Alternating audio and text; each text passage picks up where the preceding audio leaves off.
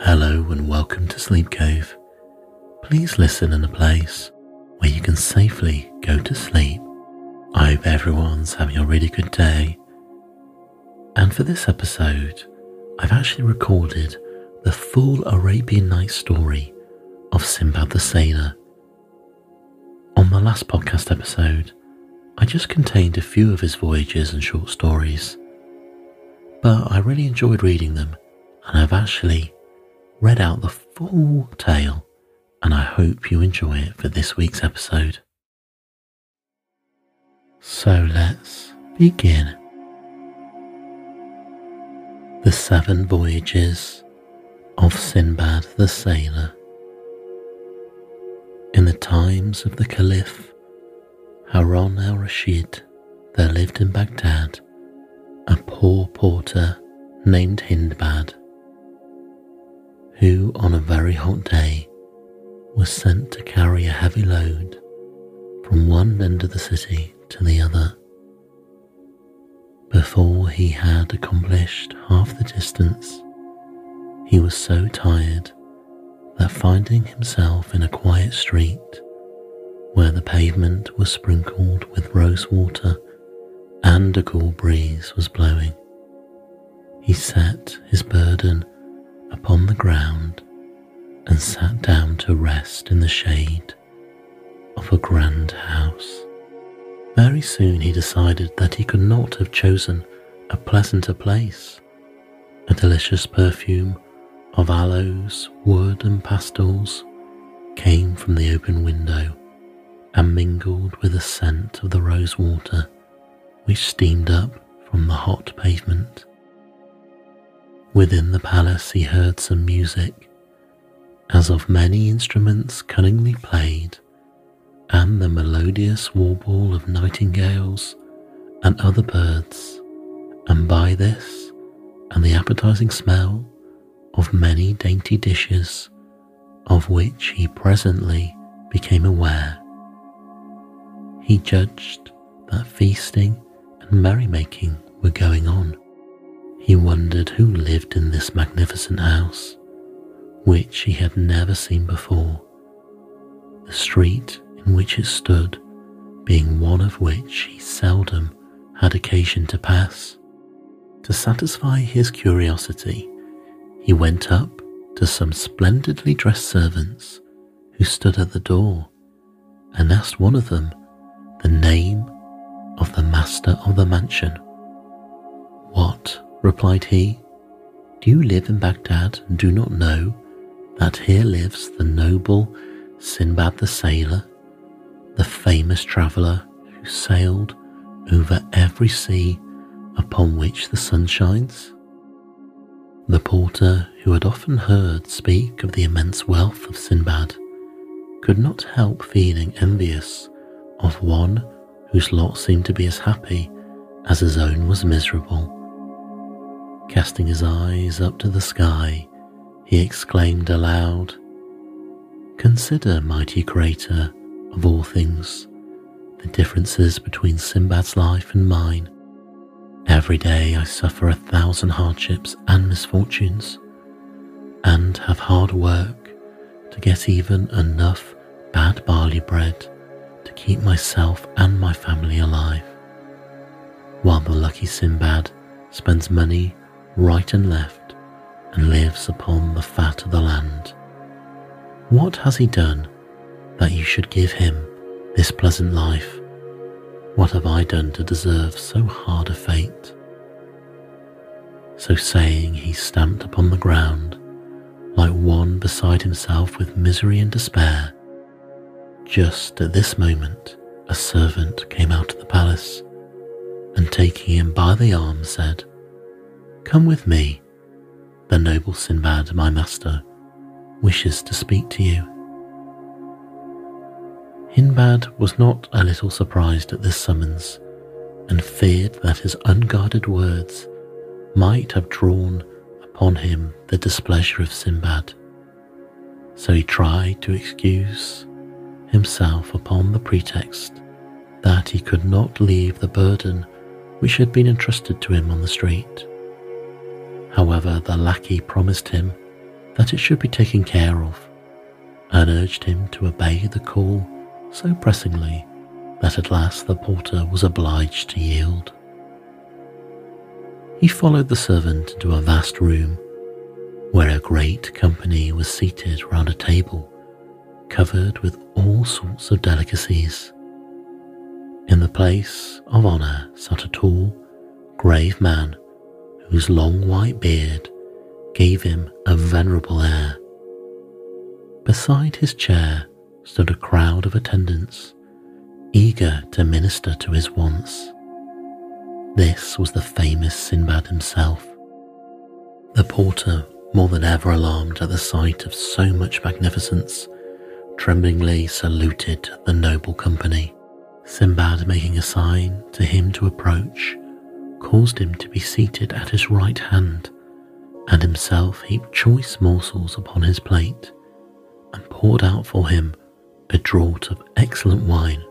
And presently, when the banquet drew to a close, Sinbad spoke to him familiarly, asking his name and occupation. My lord, replied the porter, I'm Hindbad. I am glad to see you here, continued Sinbad, and I will answer for the rest of the company that they are equally pleased. But I wish you to tell me what is that you said just now on the street? The Sinbad, passing by the open window before the feast began, had heard his complaint and therefore had sent for him.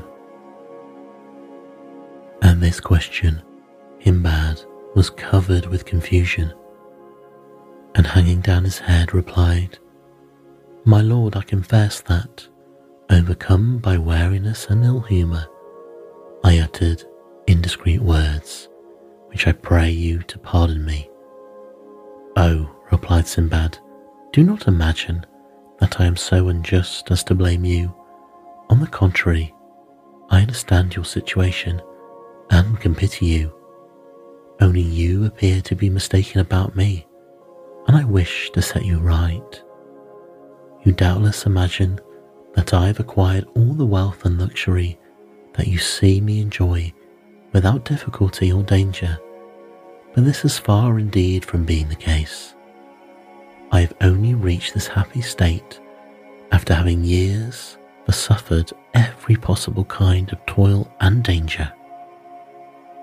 Yes, my noble friends, he continued, addressing the company, I assure you that my adventures have been strange enough to deter even the most avaricious men from seeking wealth by traversing the seas.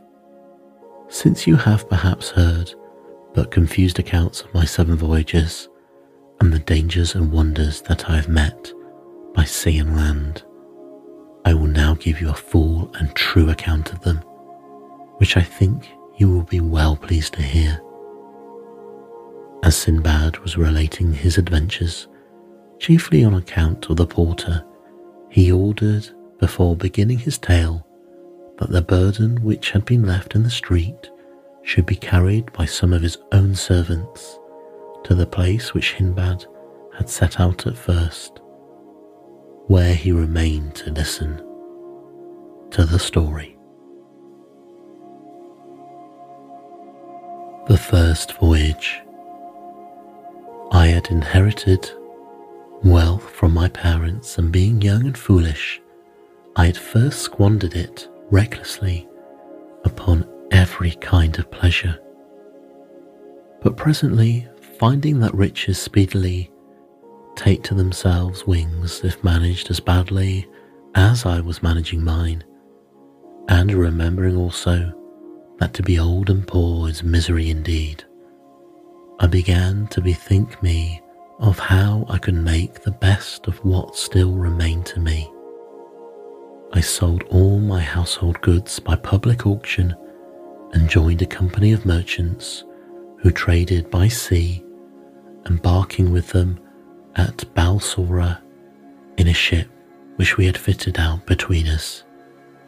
We set sail and took our course towards the East Indies by the Persian Gulf, having the coast of Persia upon our left hand and upon our right the shores of Arabia Felix. I was at first much troubled by the uneasy motion of the vessel, but speedily recovered my health, and since that hour have been no more plagued by seasickness. From time to time we landed at various islands, where we sold or exchanged our merchandise, and one day, when the wind dropped suddenly, we found ourselves becalmed close to a small island, like a green meadow which only rose slightly above the surface of the water. Our sails were furled, and the captain gave permission to all who wished to land for a while and amuse themselves. I was among the number, but when, after strolling about for some time, we lighted a fire and sat down to enjoy the repast we have brought with us. We were all startled by a sudden, violent trembling of the island, while at the same moment those left upon the ship set up an outcry bidding us to come on board for our lives, since what we had taken for an island was nothing but the back of a sleeping whale. Those who were nearest to the boat threw themselves into it, and others sprang into the sea. But before I could save myself, the whale plunged suddenly into the depths of the ocean, leaving me clinging to a piece of wood which we had brought to make our fire.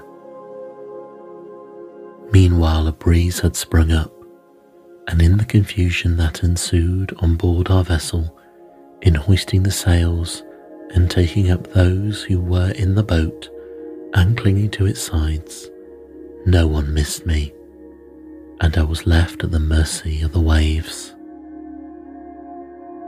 All that day I floated up and down, now beating this way, now that, and when night fell, I despaired for my life. But weary and spent as I was, I clung to my frail support, and great was my joy when the morning light showed me that I had drifted against an island. The cliffs were high and steep, but luckily for me, some tree roots protruded in places, and by their aid, I climbed up at last and stretched myself upon the turf at the top where I lay more dead than alive till the sun was high in the heavens. By that time I was very hungry, but after some searching, I came upon some eatable herbs and a spring of clear water, and much refreshed, I set out to explore the island. Presently, I reached a great plain where a grazing horse was tethered, and as I stood looking at it, I heard voices talking apparently underground, and in a moment, a man appeared who asked me how I came upon the island. I told him my adventures and heard in return that he was one of the grooms of Mihrage, the king of the island, and that each year they come to feed their master's horses in this plain. He took me to a cave where his companions were assembled, and when I had eaten of the food they set before me, they bade me think myself fortunate to have come upon them when I did. Since they were going back to their master on the morrow, and without our aid, I could certainly never have found my way to the inhabited part of the island. Early the next morning, we accordingly set out, and when we reached the capital, I was graciously received by the king, to whom I related my adventures, upon which he ordered that I should be well cared for and provided with such things as I needed. Being a merchant, I sought out men of my own profession, and particularly those who came from foreign countries, as I hoped in this way to hear news from Baghdad and find out some means of returning thither, for the capital was situated upon the seashore and visited by vessels from all parts of the world. In the meantime, I heard many curious things and answered many questions concerning my own country, for I talked willingly with all who came to me. Also, to while away the time of waiting, I explored a little island called Cassel, which belonged to King Mihrage, and which was supposed to be inhabited by a spirit named Deggial. Indeed, the sailors assured me that often at night the playing of timbrels could be heard upon it.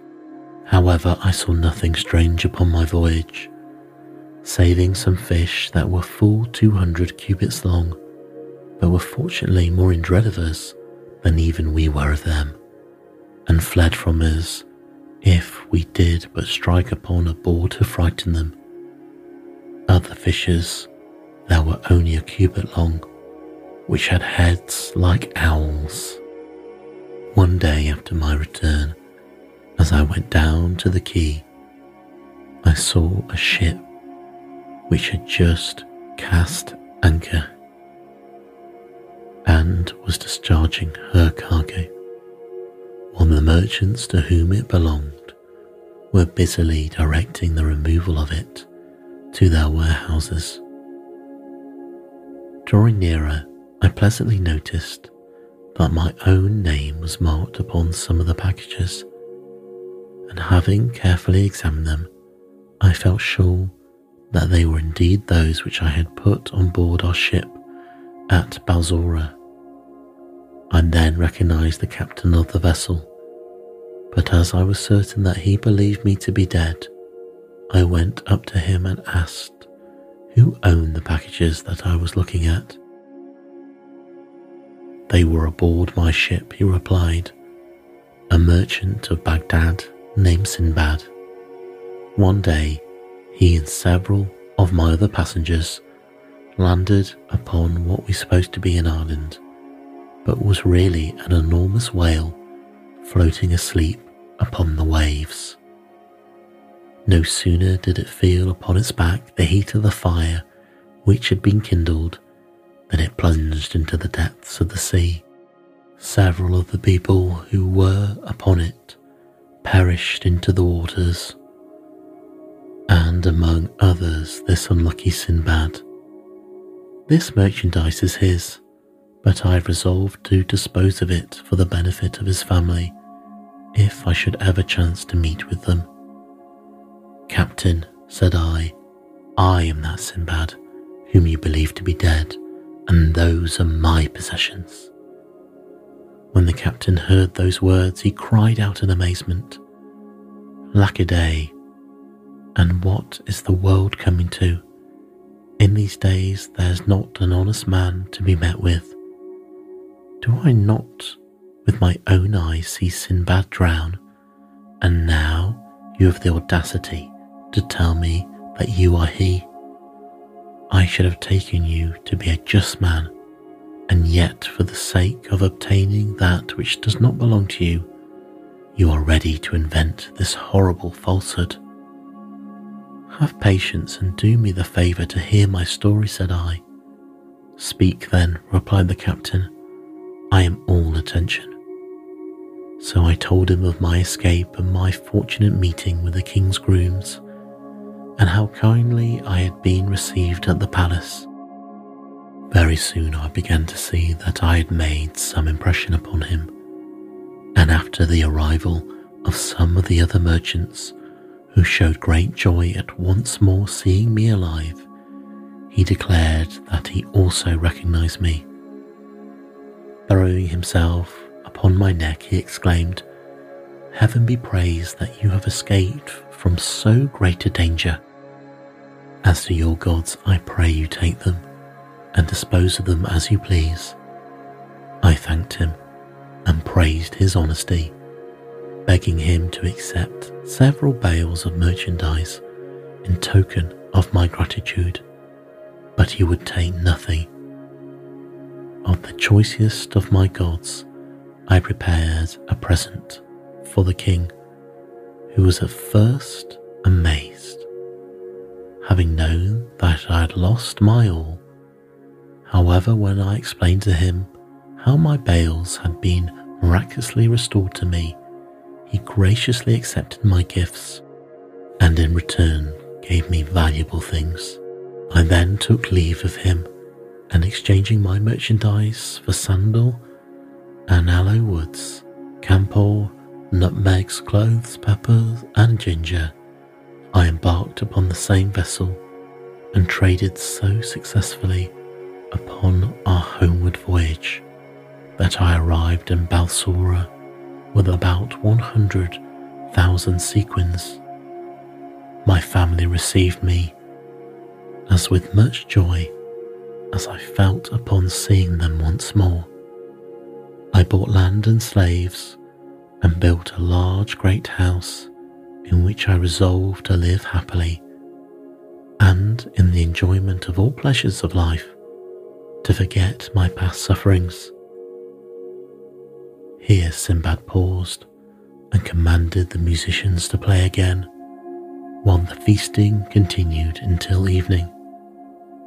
When the time came for the porter to depart, Sinbad gave him a purse containing 100 sequins, saying, Take this, Sinbad, and go home, but tomorrow come again, and you shall hear more of my adventures.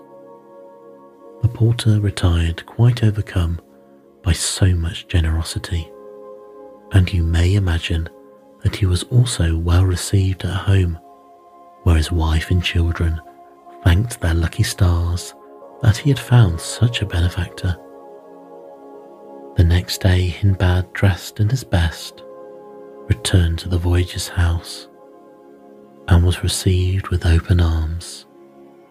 As soon as all the guests had arrived, the banquet began as before, and when they had feasted long and merrily, Sinbad addressed them thus My friends, I beg that you will give me your attention while I relate the adventures of my second voyage, which you will find even more astonishing than the first.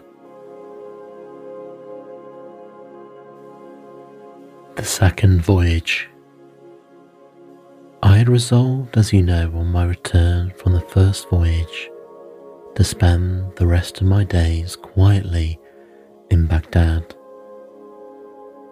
But very slowly I grew tired of such an idle life and longed once more to find myself upon the sea.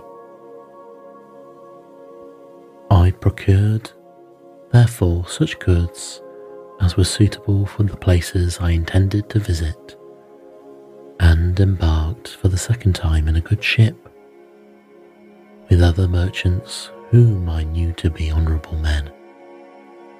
We went from island to island, often making excellent bargains, until one day we landed at a spot which, though covered with fruit and trees, and abounding in springs of excellent water, appeared to possess neither houses nor people. While my companions wandered here and there, gathering flowers and fruit, I sat down in a shady place, and having heartily enjoyed the provisions and the wine I had brought with me, I fell asleep, lulled by the murmur of a clear brook which flowed close by. How long I slept, I know not, but when I opened my eyes and started to my feet, I perceived with horror that I was alone and the ship was gone. I rushed to and fro like one distracted, uttering cries of despair, and when from the shore I saw the vessel under full sail, just disappearing upon the horizon.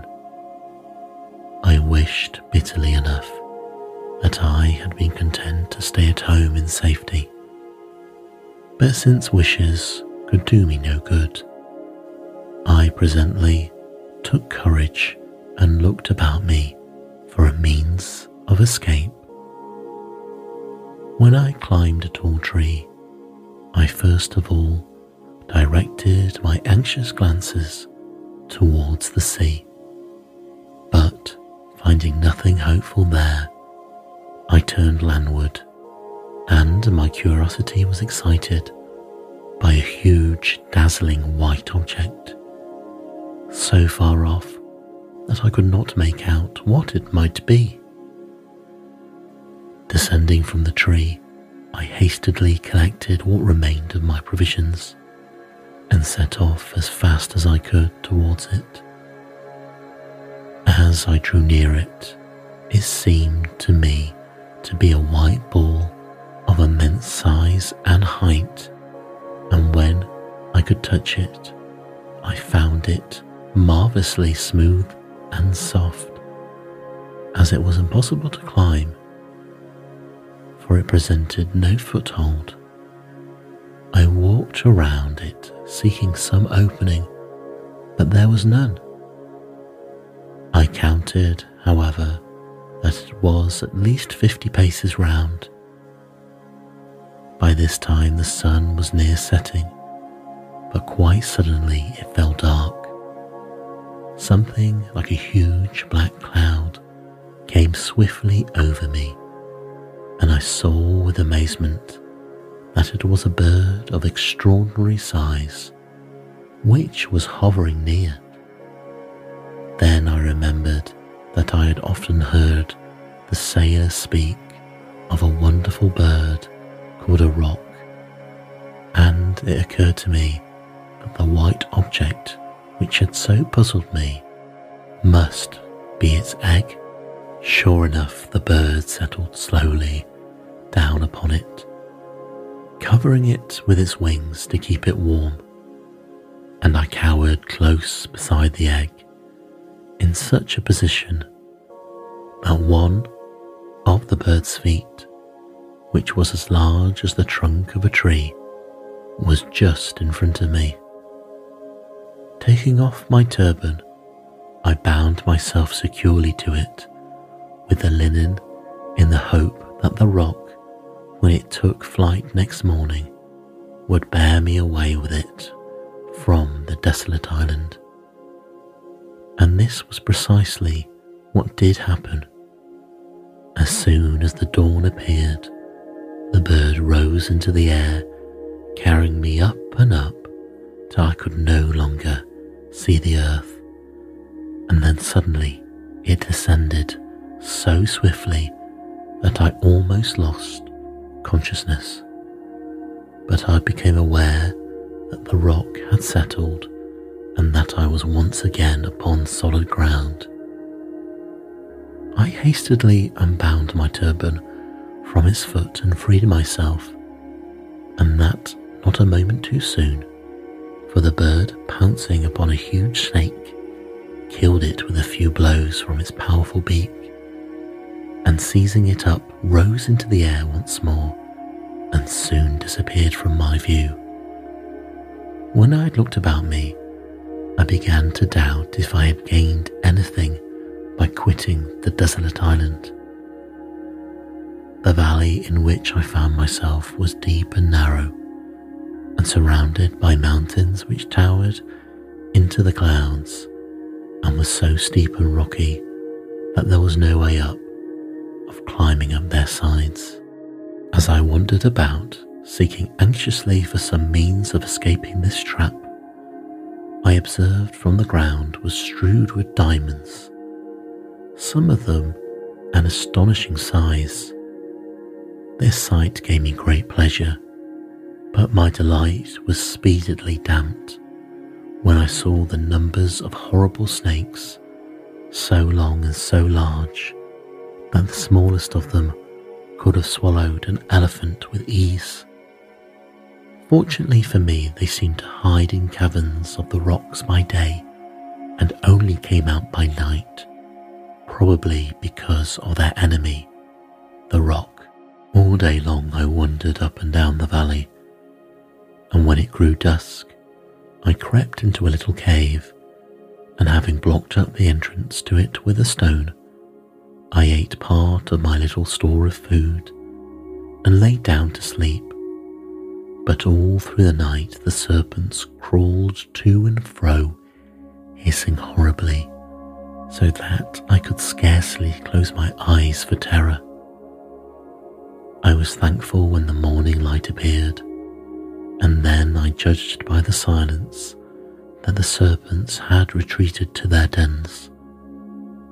I came trembling out of my cave and wandered up and down the valley once more, kicking the diamonds contemptuously out of my path, for I felt that they were indeed vain things to a man in my situation. At last, overcome with weariness, I sat down upon a rock. When I had hardly closed my eyes, when I was startled by something which fell to the ground with a thud close beside me. It was a huge piece of fresh meat, and as I stared at it, several more pieces rolled over the cliffs in different places. I have always thought the stories that the sailors told of the famous Valley of Diamonds and of the cunning way which some merchants had devised for getting at the precious stones were mere travellers' tales invented to give pleasure to the hearers. But now I perceive that they were surely true. These merchants came to the valley at the time when the eagles, which keep their eyries in the rocks, had hatched their young. The merchants then threw great lumps of meat into the valley, these falling with so much force upon the diamonds were sure to take up some of the precious stones with them when the eagles pounced upon the meat and carried it off to their nests to feed their hungry broods. When the merchants, scaring away the parent birds with shouts and outcries, would secure their treasures, until this moment I had looked upon the valley as my grave, for I had seen no possibility of getting out of it alive. But now I took courage and began to devise a means of escape. I began by picking up all the largest diamonds I could find, storing them carefully in the leathern wallet which had held my provisions. This I tied securely to my belt. I then chose the piece of meat which seemed most suited to my purpose and with the aid of my turban, bound it firmly to my back. This done, I laid down upon my face and awaited the coming of the eagles.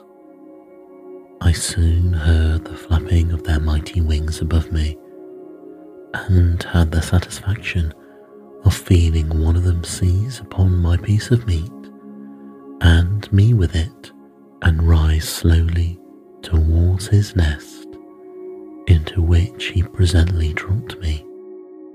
Luckily for me, the merchants were on the watch and setting up their usual outcries.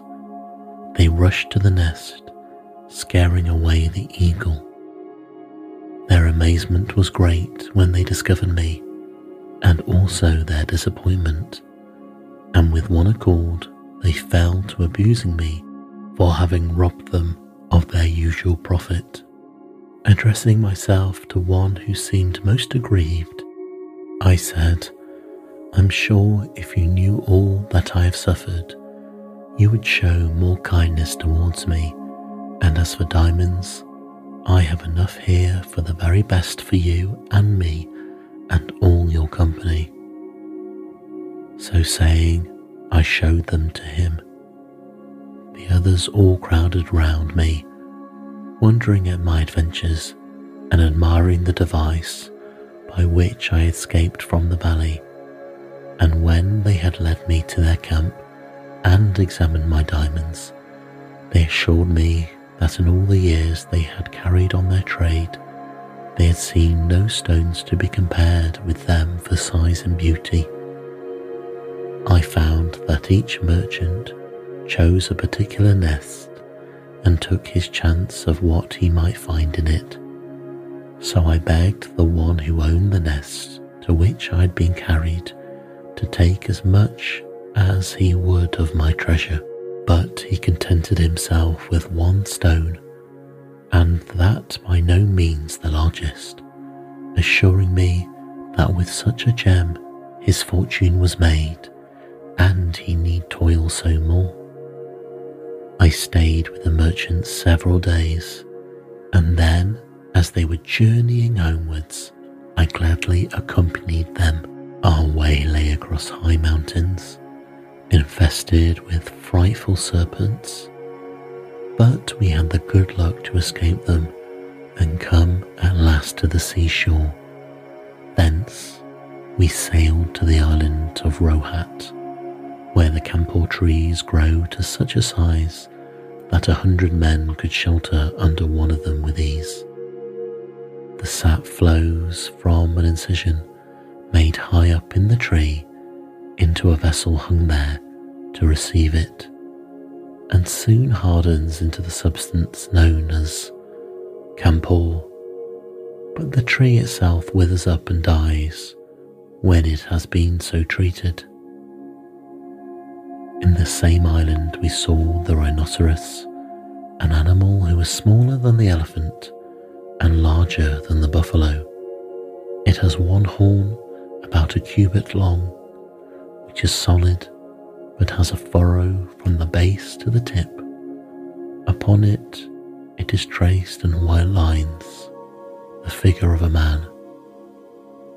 The rhinoceros fights with the elephant transfixing him with his horn, carries him off upon his head, but becomes blinded with the blood of the enemy. He falls helpless to the ground, and then comes the roc and clutches them both in his talons and takes them to feed his young.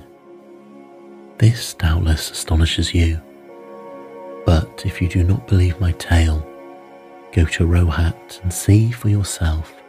For fear of wearying you, I pass over in silence many other wonderful things which we saw on this island. Before we left, I exchanged one of my diamonds for much goodly merchandise, by which I profited greatly on our homeward way. At last we reached Balsora whence I hastened to Baghdad, where my first action was to bestow large sums of money upon the poor, after which I settled down to enjoy tranquilly the riches I had gained with so much toil and pain. Having thus related the adventures of this second voyage, Sinbad again bestowed a hundred sequins upon Hindbad inviting him to come again on the following day and hear how he fared upon his third voyage. The other guests also departed to their homes, but all returned at the same hour next day, including the porter, whose former life of hard work and poverty had already begun to seem like a bad dream. Again, after the feast was over, Sinbad claimed the attention of his guests and began the account of his third voyage. The third voyage. After a very short time, the pleasant, easy life I led made me quite forget the perils of my two voyages. Moreover, as I was still in the prime of life, it pleased me better to be up and doing. So once more providing myself with the rarest and choicest merchandise of Baghdad, I conveyed it to Balsora and set sail with other merchants of my acquaintance for distant lands. We had touched at many ports and made much profit, when one day upon the open sea we were caught by a terrible wind which blew us completely out of our reckoning and lasting for several days finally drove us into harbour on a strange island. I would rather have come to anchor anywhere than here, said our captain.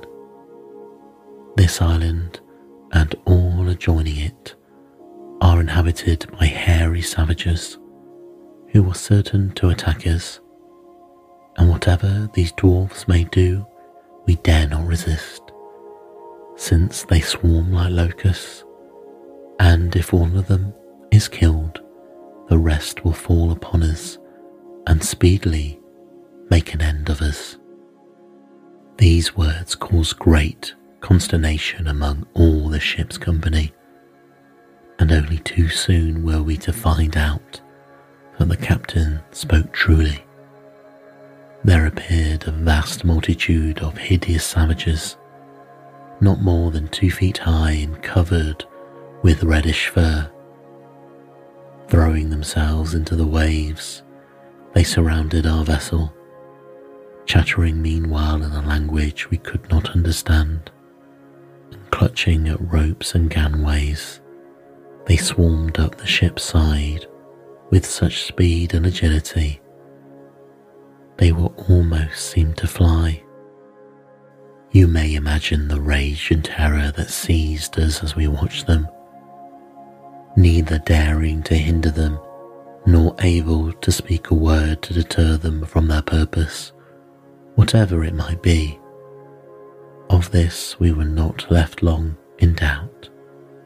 Hoisting the sails and cutting the cable of the anchor, they sailed our vessel to an island which lay a little further off, where they drove us ashore, then taking possession of her, they made off to the place from which they had come leaving us helpless upon a shore avoided with horror by all mariners for a reason which you will soon learn.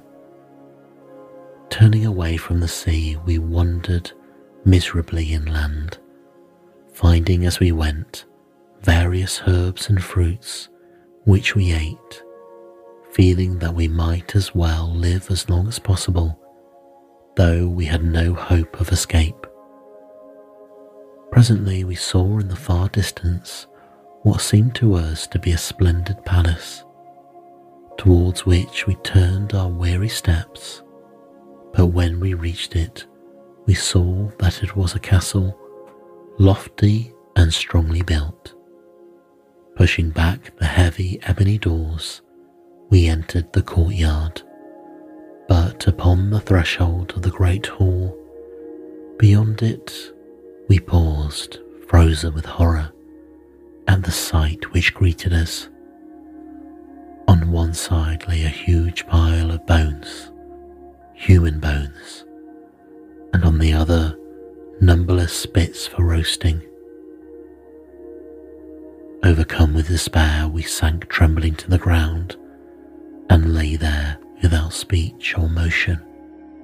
The sun was setting when a loud noise aroused us. The door of the hall was violently burst open, and a horrible giant entered.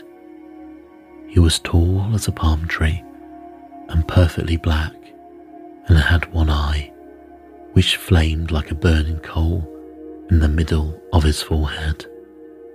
His teeth were long and sharp and grinned horribly, while his lower lip hung down upon his chest and he had ears like elephant's ears, which covered his shoulders, and nails like the claws of some fierce bird. At this terrible sight, our senses left us, and we lay like dead men. When at last we came to ourselves, the giant sat examining us attentively with his fearful eye. Presently when he had looked at us enough, he came towards us, stretching out his hand, took me by the back of the neck, turning me this way and that, but feeling that I was mere skin and bone, he sat me down again and went on to the next, whom he treated in the same fashion. At last he came to the captain, and finding him the fattest of all, he took him up in one hand and stuck him upon a spit, and proceeded to kindle a huge fire, at which he presently roasted him. After the giant had supped, he lay down to sleep, snoring like the loudest thunder, while we lay shivering with horror the whole night through. And when day broke, he awoke and went out, leaving us in the castle. When we believed him to be really gone, we started up, bemoaning our horrible fate, until the hall echoed with our despairing cries. Though we were many and our enemy was alone, it did not occur to us to kill him, and indeed we should have found that a hard task, even if we had thought of it and no plan could we devise to deliver ourselves. So at last, submitting to our sad fate, we spent the day in wandering up and down the island, eating such fruits as we could find. And when night came, we returned to the castle, having sought in vain for any other place of shelter. At sunset, the giant returned, supped upon one of our unhappy comrades, slept and snored till dawn, and then left us as before. Our condition seemed to us so frightful that several of my many companions thought it would be better to leap from the cliffs and perish in the waves at once rather await so miserable an end. But I had a plan of escape, which I now unfolded to them, and which they at once agreed to attempt. Listen, my brothers, I added, you know that plenty of driftwood lies along the shore. Let us make several rafts and carry them to a suitable place. If our plot succeeds, we can wait patiently for the chance of some passing ship which would rescue us from this fateful island. If it fails, we must quickly take to our rafts, frail as they are. We have more chance of saving our lives with them than we have if we remain here. All agreed with me, and we spent the day in building rafts, each capable of carrying three persons. At nightfall, we returned to the castle, and very soon in came the giant, and one more of our number was sacrificed. But the time of our vengeance was at hand. As soon as he had finished his horrible repast, he lay down to sleep as before, and when we heard him begin to snore, I and nine of the boldest of my comrades rose softly and took each a spit, which we made red hot in the fire, and then, at a given signal, we plunged it in with one accord into the giant's eye, completely blinding him. Uttering a terrible cry, he sprang to his feet, clutching in all directions to try and seize one of us, but we had all fled in different ways as soon as the deed was done, and thrown ourselves flat upon the ground in corners where he was not likely to touch us with his feet. After a vain search, he fumbled about till he found the door and fled out of it, howling frightfully. As for us, when he was gone, we made haste to leave the fatal castle, and stationing ourselves beside our rafts, we waited to see what would happen. Our idea was that if, when the sun rose, we saw nothing of the giant and no longer heard his howls, we still came faintly through the darkness growing more and more distant, we should conclude that he was dead and that we might safely stay upon the island and need not risk our lives upon the frail rafts. But alas, morning light showed us our enemy approaching us, supported on either hand by two giants nearly as large and fearful as himself, while a crowd of others followed close upon their heels. Hesitating no longer, we clambered upon our rafts and rowed with all our might out to sea. The giants, seeing their prey escaping them, seized up huge pieces of rock and waded into the water hurling them afterwards with such good aim that all the rafts except the one I was upon were swamped, and their luckless crews drowned, without our being able to do anything to help them. Indeed, I and my two companions had all we could do to keep our own raft beyond the reach of the giants but by dint of hard rowing, we at last gained the open sea.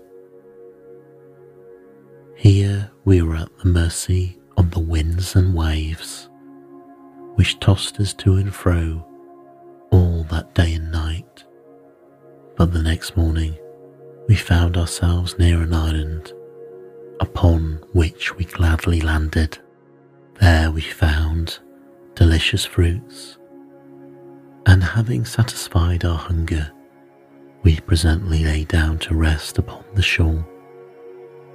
Suddenly we were aroused by a long rustling noise, and starting up, saw that it was caused by an immense snake which was gliding towards us over the sand. So swiftly it came that it had seized one of my comrades before he had time to fly.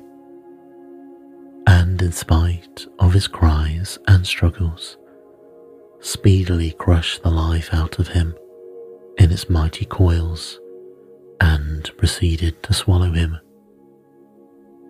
By this time, my other companion and I were running for our lives to some place where we might hope to be safe from this new horror and seeing a tall tree, we climbed into it, having first provided ourselves with a store of fruit off the surrounding bushes.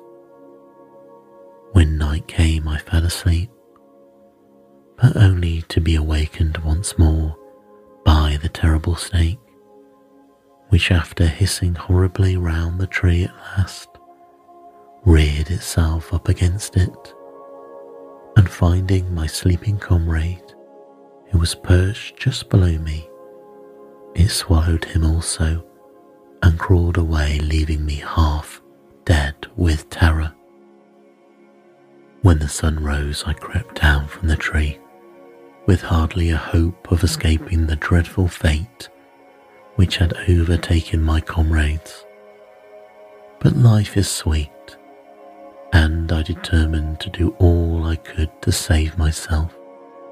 All day long I toiled with frantic haste and collected quantities of dry brushwood, reeds, and thorns which I bound with bundles of sticks and making a circle of them under my tree, I piled them firmly one upon another until I had a kind of tent in which I crouched like a mouse in a hole when she sees the cat coming.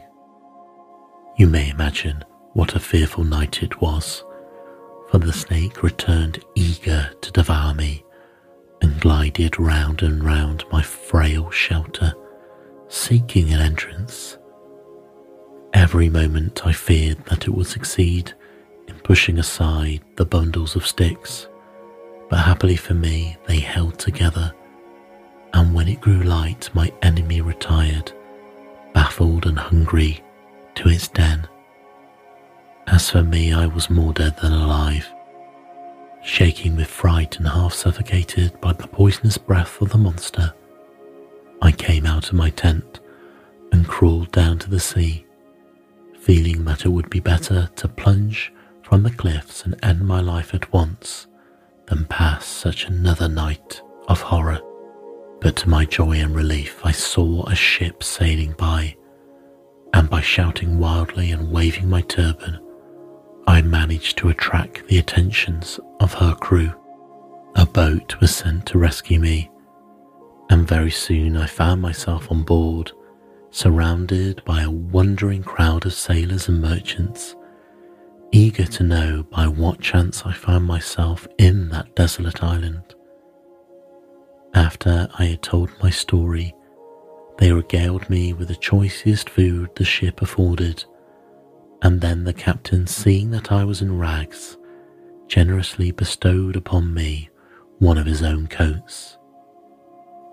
After sailing about for some time and touching at many ports, we came at last to the island of Salahat, where sandalwood grows in great abundance.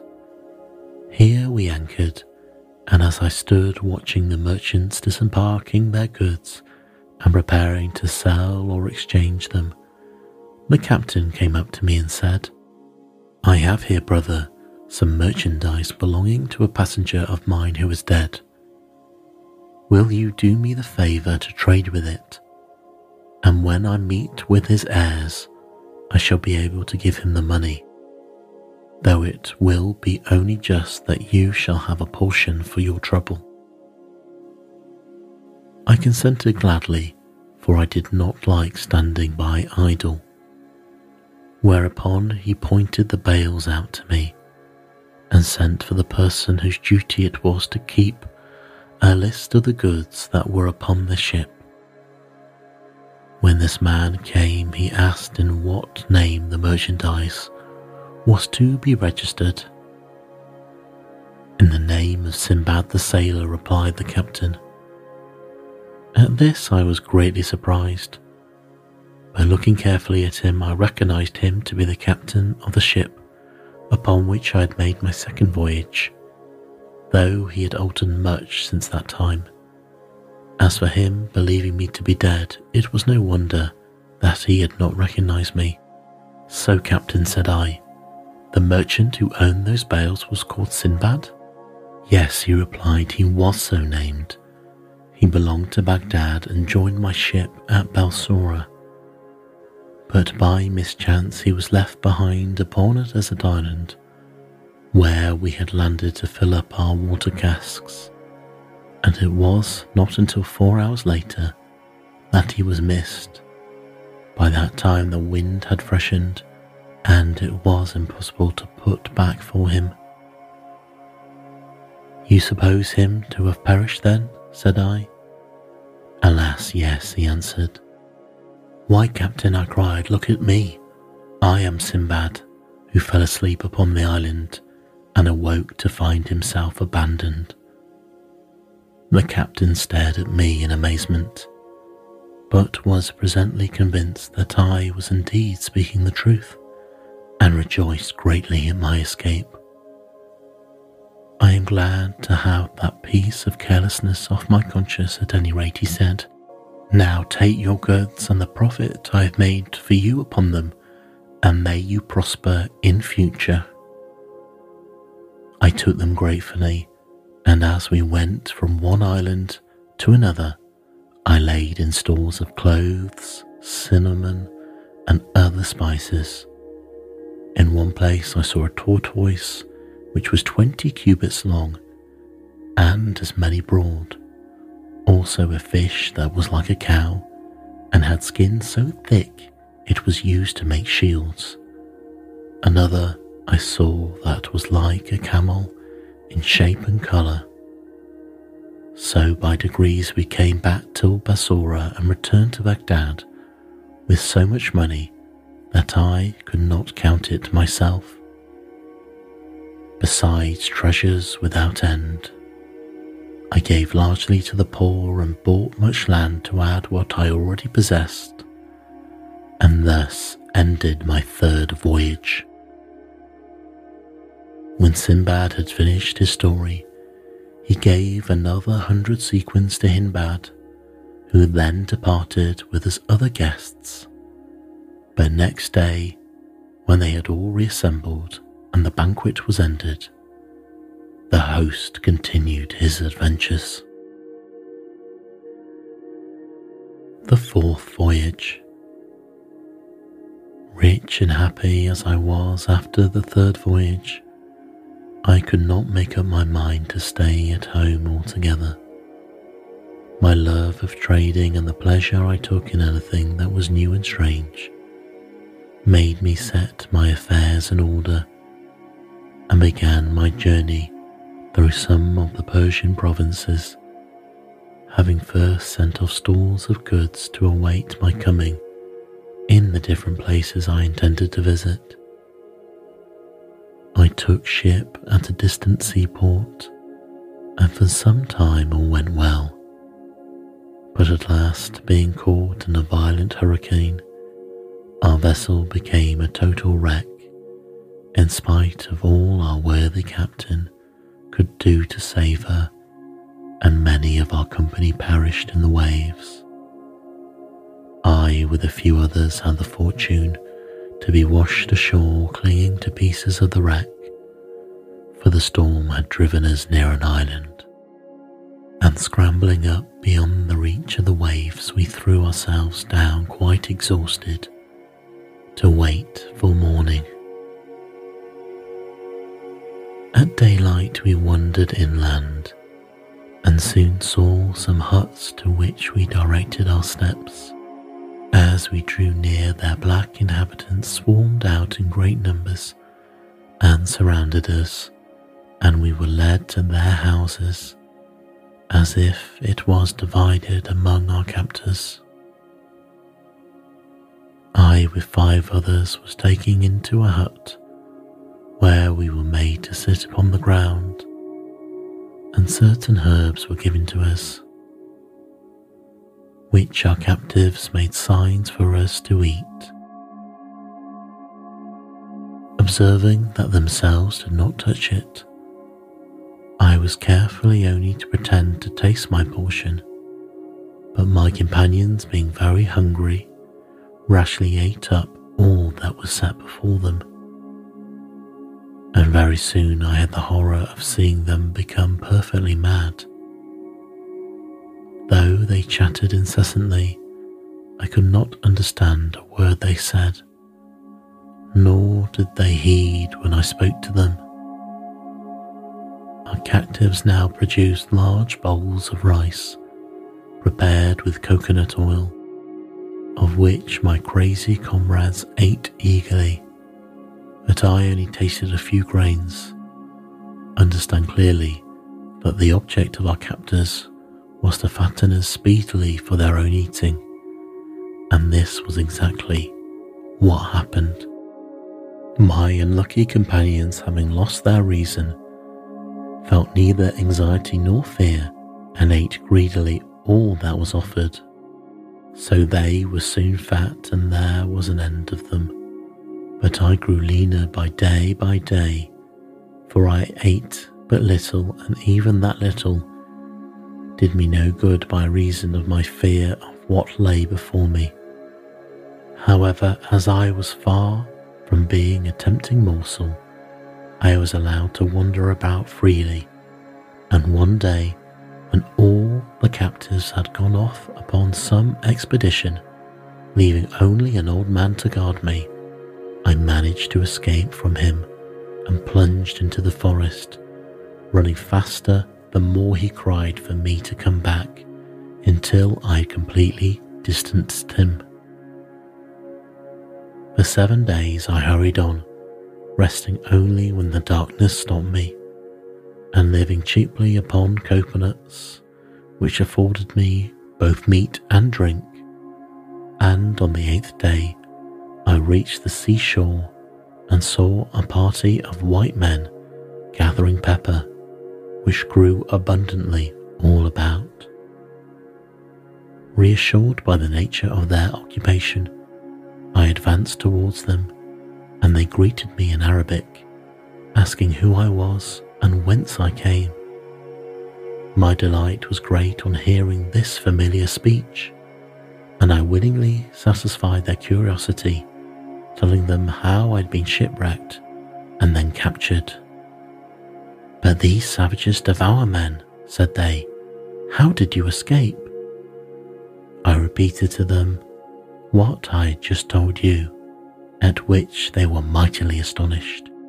I stayed with them until they had collected as much pepper as they wished, and they took me back to their own country and presented me to their king, by whom I was hospitably received.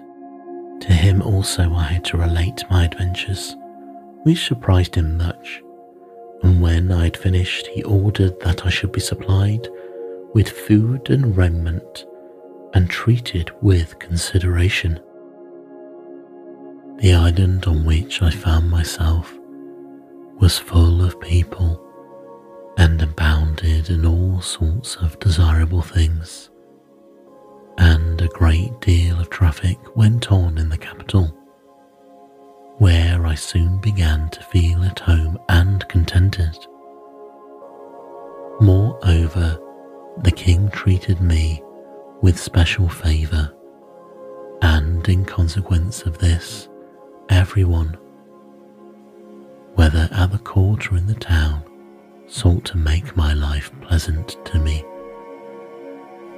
One thing I remarked which I thought was very strange was that from the greatest to the least, all men rode their horses without bridle or stirrups. I one day presumed to ask His Majesty why he did not use them, to which he replied, You speak to me of things of which I have never before heard. This gave me an idea. I found a clever workman and made him cut out under direction the foundation of a saddle, which I wadded and covered with choice leather adorning it with rich gold embroidery. I then got a locksmith to make me a bit and a pair of spurs after a pattern that I drew for him. And when all these things were completed, I presented them to the king and showed him how to use them. When I had saddled one of his horses, he mounted it and rode about quite delightfully with the novelty and to show his gratitude, he rewarded me with large gifts. After this, I had to make saddles for all the principal officers of the king's household, and they all gave me rich presents. I soon became very wealthy and quite an important person in the city. One day the king sent for me and said, Sinbad, I'm going to ask a favour of you. Both I and my subjects esteem you and wish you to end your days amongst us. Therefore, I desire you will marry a rich and beautiful lady whom I will find for you, and think no more of your own country. As the king's will was law, I accepted the charming bride he presented to me and lived happily with her Nevertheless, I had every intention of escaping at the first opportunity and going back to Baghdad. Things were thus going prosperously with me when it happened that the wife of one of my neighbours, with whom I had struck quite a friendship, fell ill and presently died.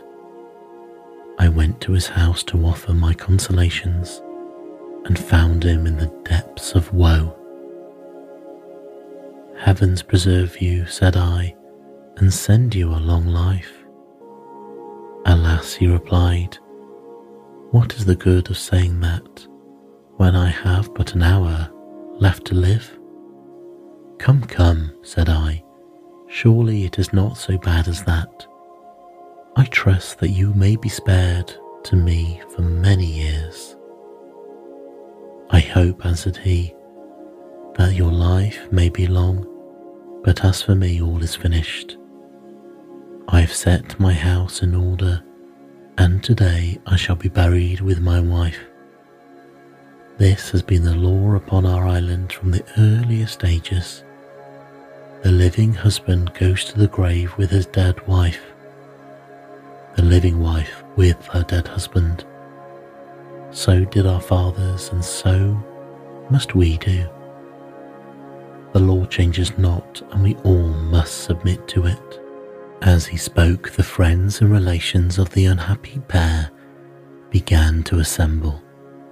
The body, decked in rich robes and sparkling with jewels, was laid upon an open bier and the procession started, taking its way back to a high mountain at some distance from the city.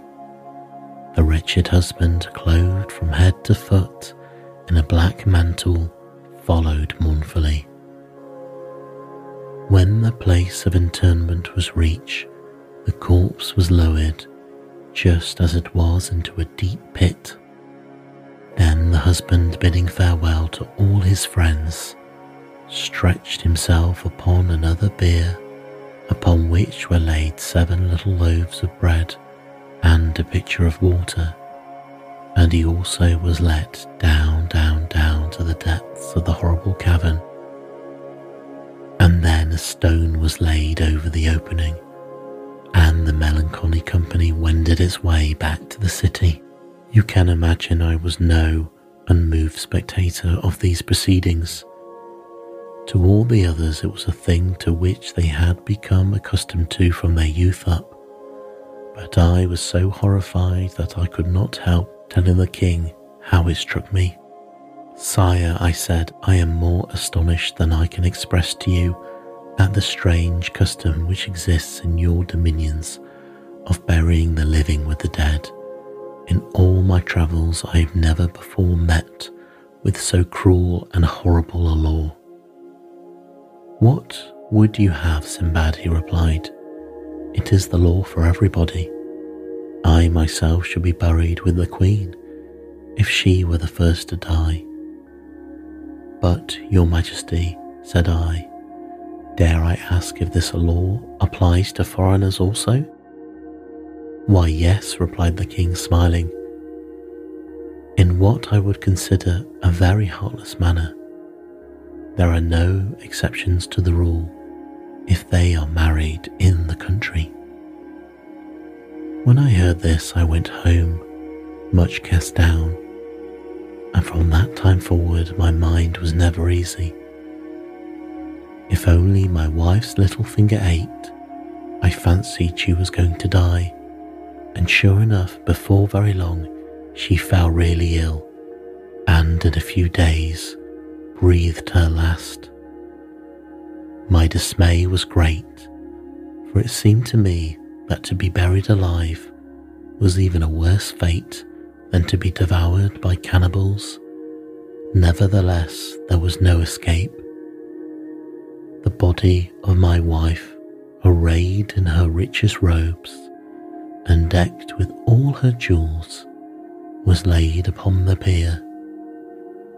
I followed it, and after me came a great procession headed by the king and all his nobles, and in this order we reached the fatal mountain, which was one of lofty chain bordering the sea. Here I made one more frantic effort to excite the pity of the king and those who stood by, hoping to save myself even at this last moment, but it was to no avail. No one spoke to me. They even appeared to hasten over their dreadful task. And I speedily found myself descending into the gloomy pit with my seven loaves and a pitcher of water beside me. Almost before I reached the bottom, the stone was rolled into its place above my head, and I was left to my fate. A feeble ray of light shone into the cavern through some chink, and when I had the courage to look about me, I could see that I was in a vast vault, bestrewn with bones and bodies of the dead. I even fancied that I heard the expiring sighs of those who, like myself, had come into this dismal place alive. All in vain did I shriek aloud with rage and despair, reproaching myself for the love of gain and adventure which had brought me to such a pass. But at length, growing calmer, I took up my bread and water, and wrapping my face in my mantle, I groped my way towards the end of the cavern, where the air was fresher. Here I lived in darkness and misery until my provisions were exhausted. But just as I was nearly dead from starvation, the rock was rolled away ahead, and I saw that a rope was being lowered into the cavern, and that the corpse upon it was a man. In a moment, my mind was made up. The woman who followed had nothing to expect but a lingering death. I should be doing her a service if I shortened her misery. Therefore, when she descended, already insensible from terror, I was ready armed with a huge bone, one blow from which left her dead, and I secured the bread and water which gave me a hope of life. Several times did I have recourse to this desperate expedient, and I knew not how long I had been a prisoner when one day I fancied that I heard something near me which breathed loudly. Turning to the place from which the sound came, I dimly saw a shadowy form which fled at my movement. Squeezing itself through a cranny in the wall, I pursued it as fast as I could and found myself in a narrow crack among the rocks, along which I was just able to force my way.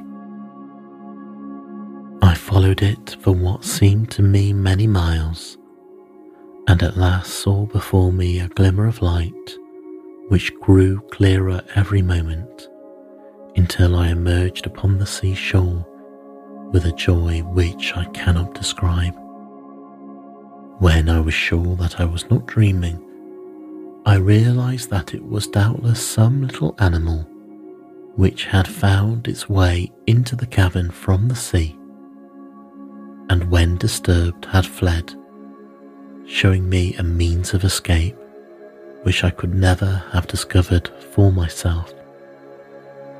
I hastily surveyed my surroundings and saw that I was safe from all pursuit from the town. The mountains sloped sheer down to the sea, and there was no road across them. Being assured of this, I returned to the cavern and amassed a rich treasure of diamonds, rubies, emeralds, and jewels of all kinds, which strewed the ground these I made up into bales and stored them into a safe place upon the beach, and then waited hopefully for the passing of a ship. I had looked out for two days, however, before a single sail appeared. It was with much delight that I at last saw a vessel not very far from the shore and by waving my arms and uttering loud cries, succeeded in attracting the attention of her crew. A boat was sent off to me, and in answer to the questions of the sailors as to how I came to be in such a plight, I replied that I had been shipwrecked two days before, but had managed to scramble ashore with the bales, which I pointed out to them Luckily for me, they believed my story and without even looking at the place where they found me, took up my bundles and rowed me back to the ship. Once on board, I soon saw that the captain was too much occupied with the difficulties of navigation to pay much heed to me, though he generously made me welcome and would not even accept the jewels which I offered to pay my passage. Our voyage was prosperous, and after visiting many lands and collecting in each place great store of goodly merchandise, I found myself at last in Baghdad, once more with unheard of riches of every description. Again, I gave large sums of money to the poor and enriched all the mosques in the city, after which I gave myself up to my friends and relations, with whom I passed my time in feasting and merriment. Here Sinbad paused, and all his hearers declared that the adventure of his fourth voyage had pleased them better than anything they had heard before. Then they took their leave and followed by Hindbad who had once more received a hundred sequins, and with the rest had been bidden to return next day for the story of the fifth voyage. When the time came, all were in their places, and when they had eaten and drunk all that was set before them, Sinbad began his tale. The Fifth Voyage not even all that I had gone through could make me contented with a quiet life. I soon wearied of its pleasures and longed for change and adventure. I wished to be able to call at whatever port I chose, taking my own time, but as I did not intend carrying enough goods for a full cargo, I invited several merchants of different nations to join me. We set sail with the first favourable wind, and after a long voyage upon the seas, we landed on an unknown land which proved to be uninhabited. We determined, however, to explore it, but we had not gone far when we found a roc's egg as large as the one I had seen before, and evidently very nearly hatched, for the beak of the young bird had already pierced the shell. In spite of all I could say to deter them, the merchants who were there fell upon it with their hatchets, breaking the shell and killing the young roc. Then lighting a fire upon the ground, they hacked morsels from the bird and proceeded to roast them while I stood by aghast. Scarcely had they finished their ill omened repast when the air above us was darkened by two mighty shadows. The captain of my ship, knowing by experience what this meant, cried out to us that the parent birds were coming and urged us to get on board with all speed. This we did, and sails were hoisted. But before we had made any way, the rocs reached their despoiled nest and hovered about it, uttering frightful cries when they discovered the mangled remains of their young one.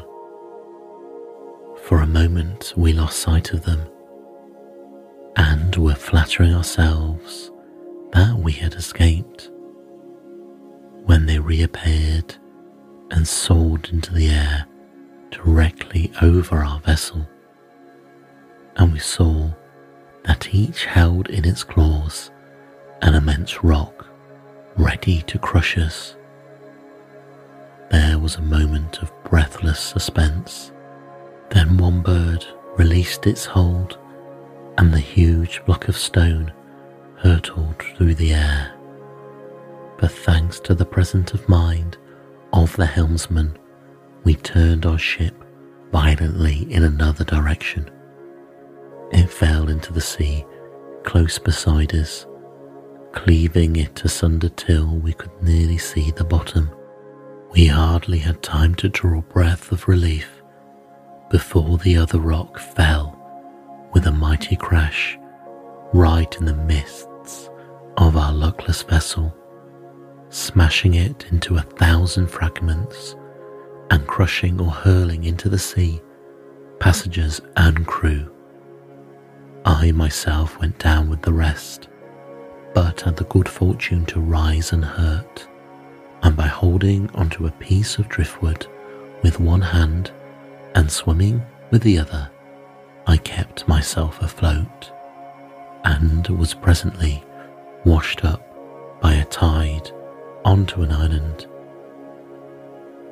Its shores were steep and rocky, but I scrambled up safely and threw myself down to rest upon the green turf.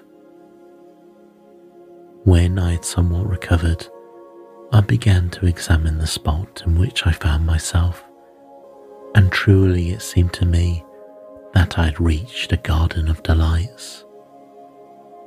There were trees everywhere, and they were laden with flowers and fruit, while a crystal stream wandered in and out under their shadow.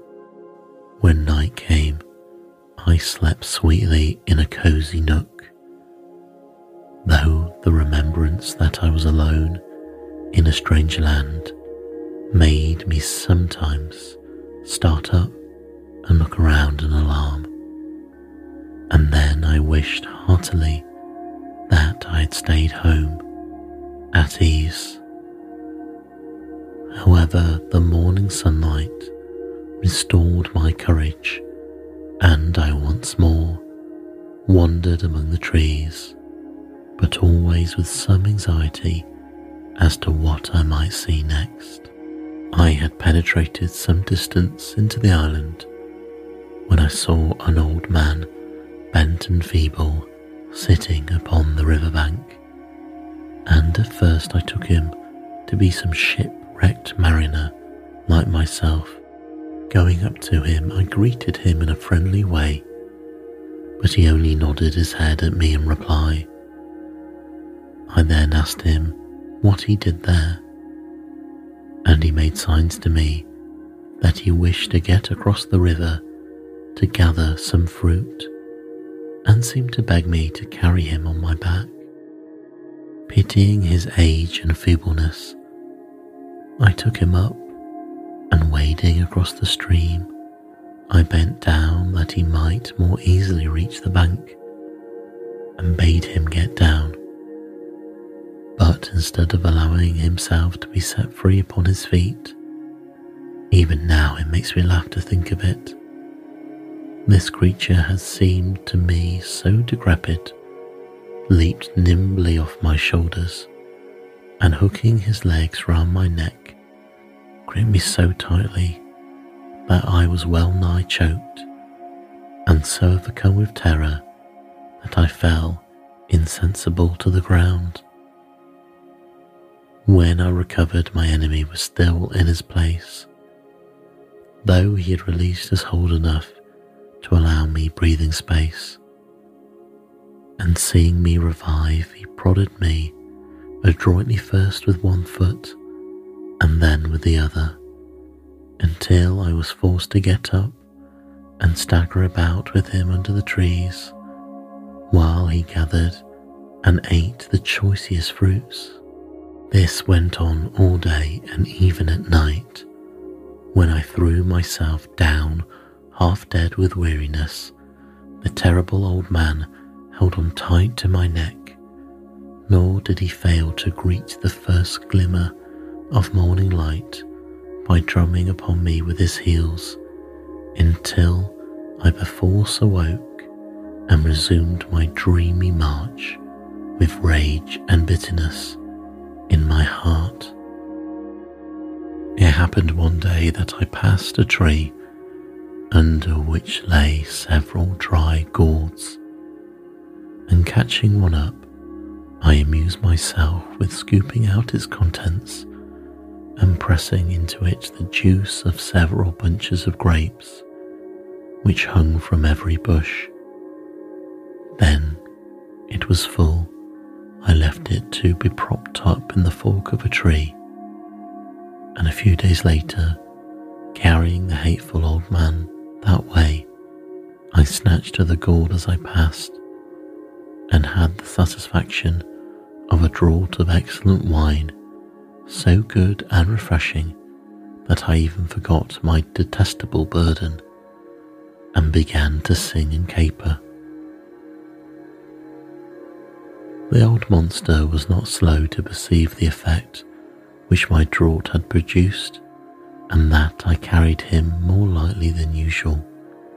So he stretched out his skinny hand and, seizing the gourd, first tasted its contents cautiously, then drained them to the very last drop. The wine was strong and the gourd capacious, so he began to sing after a fashion, and soon I had the delight of feeling the iron grip of his goblin legs unclasp, and with one vigorous effort I threw him to the ground, from which he never moved again. I was so rejoiced to have at last got rid of this uncanny old man that I ran leaping and bounding down to the sea shore, where, by the greatest good luck, I met with some mariners who had anchored off the island to enjoy the delicious fruits and to renew their water supply. They heard the story of my escape with amazement, saying, You fell into the hands of the old man of the sea, and it is a mercy that he did not strangle you, as he has everyone else upon his shoulders. He has managed to perch himself. This island is well known as the scene of his evil deeds, and no merchant or sailor who lands upon it cares to stray far away from his comrades. After we had talked for a while, they took me back with them on board their ship, where the captain received me kindly, and we soon set sail, and after several days reached a large, prosperous looking town where all the houses were built of stone. Here we anchored, and one of the merchants who had been very friendly to me on the way took me ashore with him and showed me a lodging set apart for stranger merchants. He then provided me with a large sack and pointed out to me a party of others equipped in the same manner. Go with them, said he, and do as they do, but beware of losing sight of them for if you strayed, your life would be in danger. With that, he supplied me with provisions and bade me farewell, and I set out with my new companions. I soon learnt that the object of our expedition was to fill our sacks with coconuts. But when at length I saw the trees and noticed their immense height, and slippery smoothness of their slender trunks, I did not at all understand how we were to do it. The crowns of the coconut palms were alive with monkeys, big and little, which skipped from one to the other with surprising agility. They seemed to be curious about us and disturbed at our appearance and I was at first surprised when my companions, after collecting stones, began to throw them at the lively creatures, which seemed to me quite harmless. But very soon I saw the reason of it, and I joined them heartily, for the monkeys, annoyed and wishing to pay us back in our own coin, began to tear the nuts from the trees and cast them at us with angry and spiteful gestures, so that after very little labour, our sacks were filled with the fruit which we could not otherwise have obtained.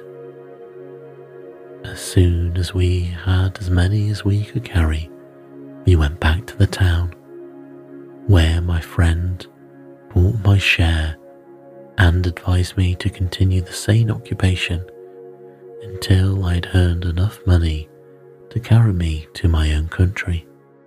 This I did, and before long had amassed a considerable sum. Just then I heard there was a trading ship ready to sail, and taking leave of my friend, I went on board, carrying with me a goodly store of coconuts and we sailed first to the islands where pepper grows, and then to Comari, where the Bastele Woods is found, and where men drink no wine by an unalterable law. Here I exchanged my coconuts for pepper and good aloe woods and went to fishing for pearls with some of the other merchants. And my divers were so lucky that very soon I had an immense number of those very large and perfect. With all these treasures, I came carefully back to Baghdad, where I disposed them for large sums of money, of which I did not fail, as before, to give the tenth part to the poor. And after that, I rested from my labours and comforted myself for all the pleasures my riches could give me. Having thus ended his story, Sinbad ordered that 100 sequins should be given to Hindbad, and the guests withdrew. But after the next day's feast, he began the account of his sixth voyage. The sixth voyage.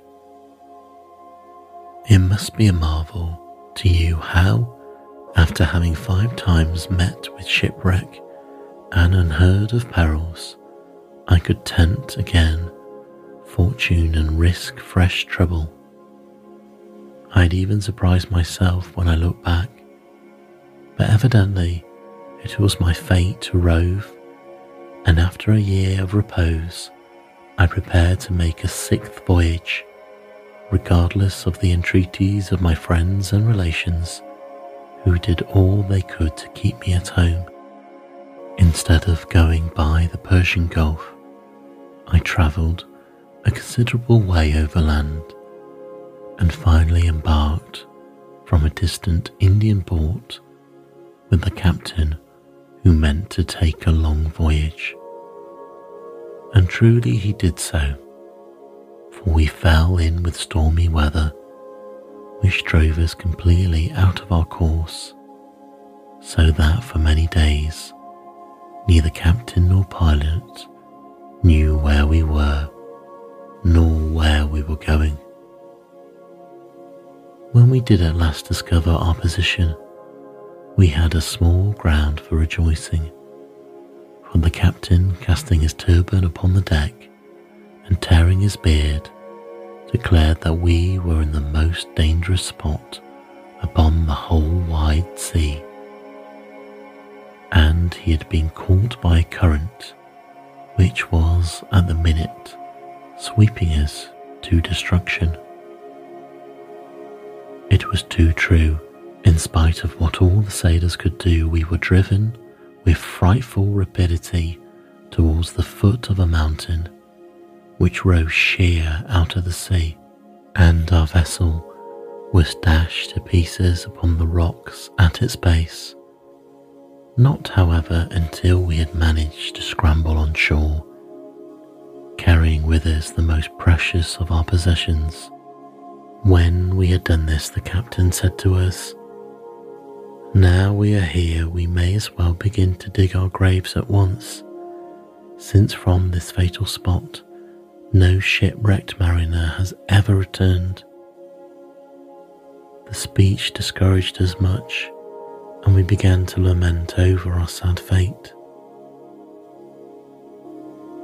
The mountain formed the seaward boundary of a large island, and the narrow strip of rocky shore upon which we stood was strewn with the wreckage of a thousand gallant ships while the bones of the luckless mariners shone white in the sunshine, and we shuddered to think how soon our own would be added to the heap.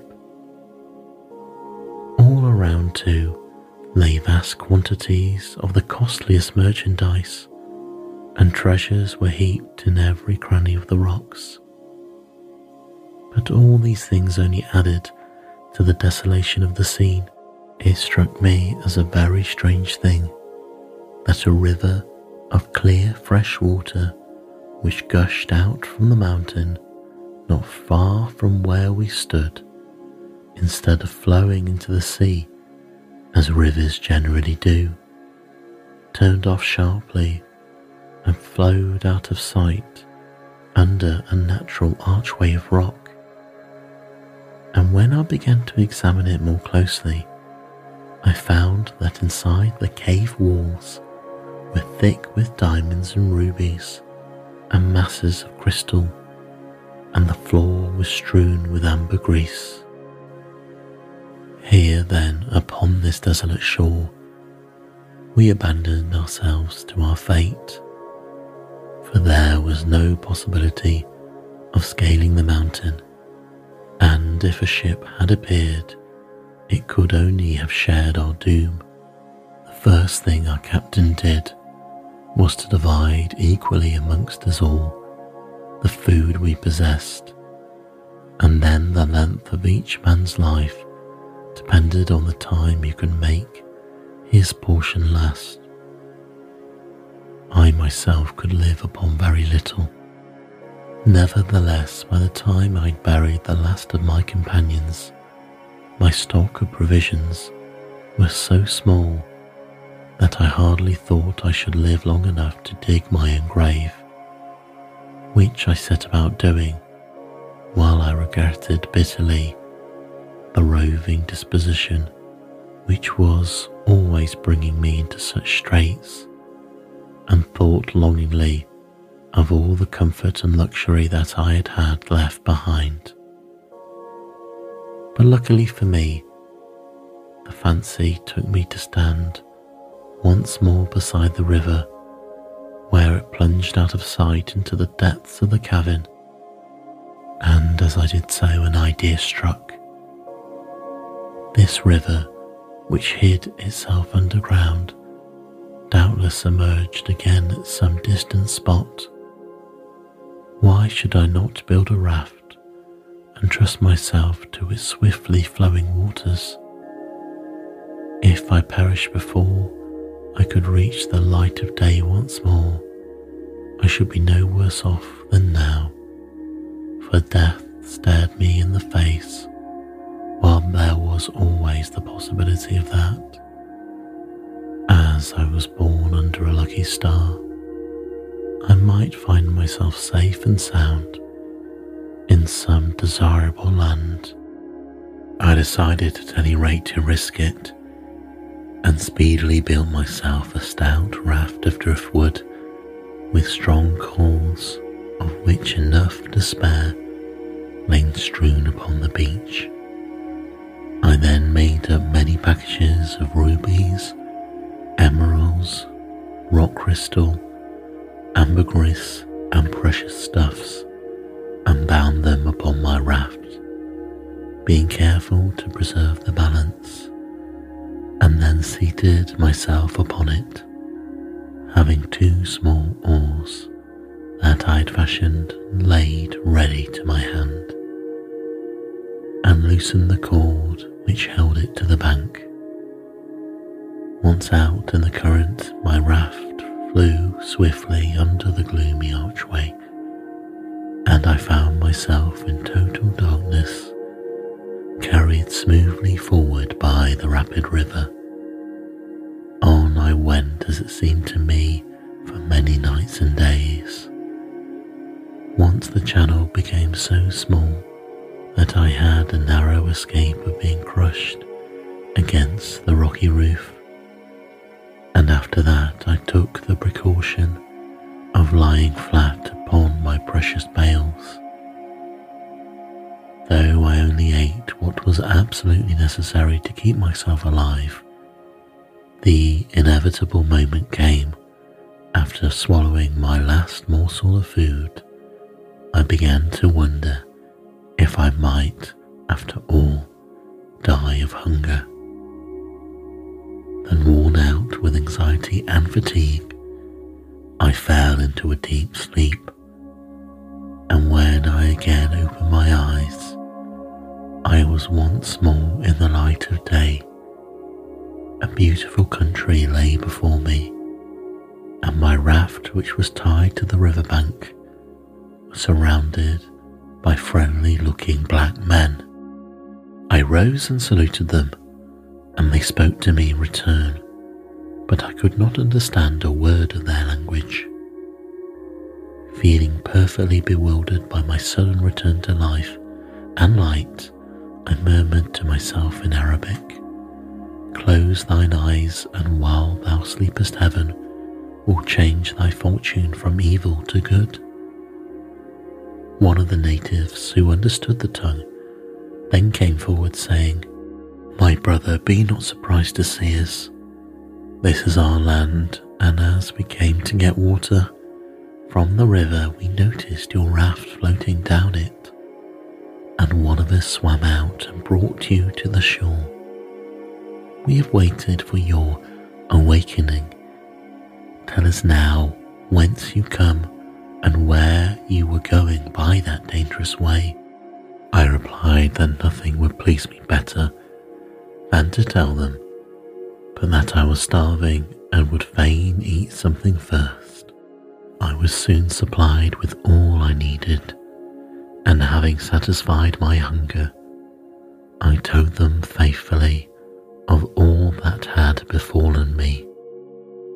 They were lost in wonder at my tale when it was interpreted to them, and said that adventures so surprising must be related to their king by the man to whom they had happened.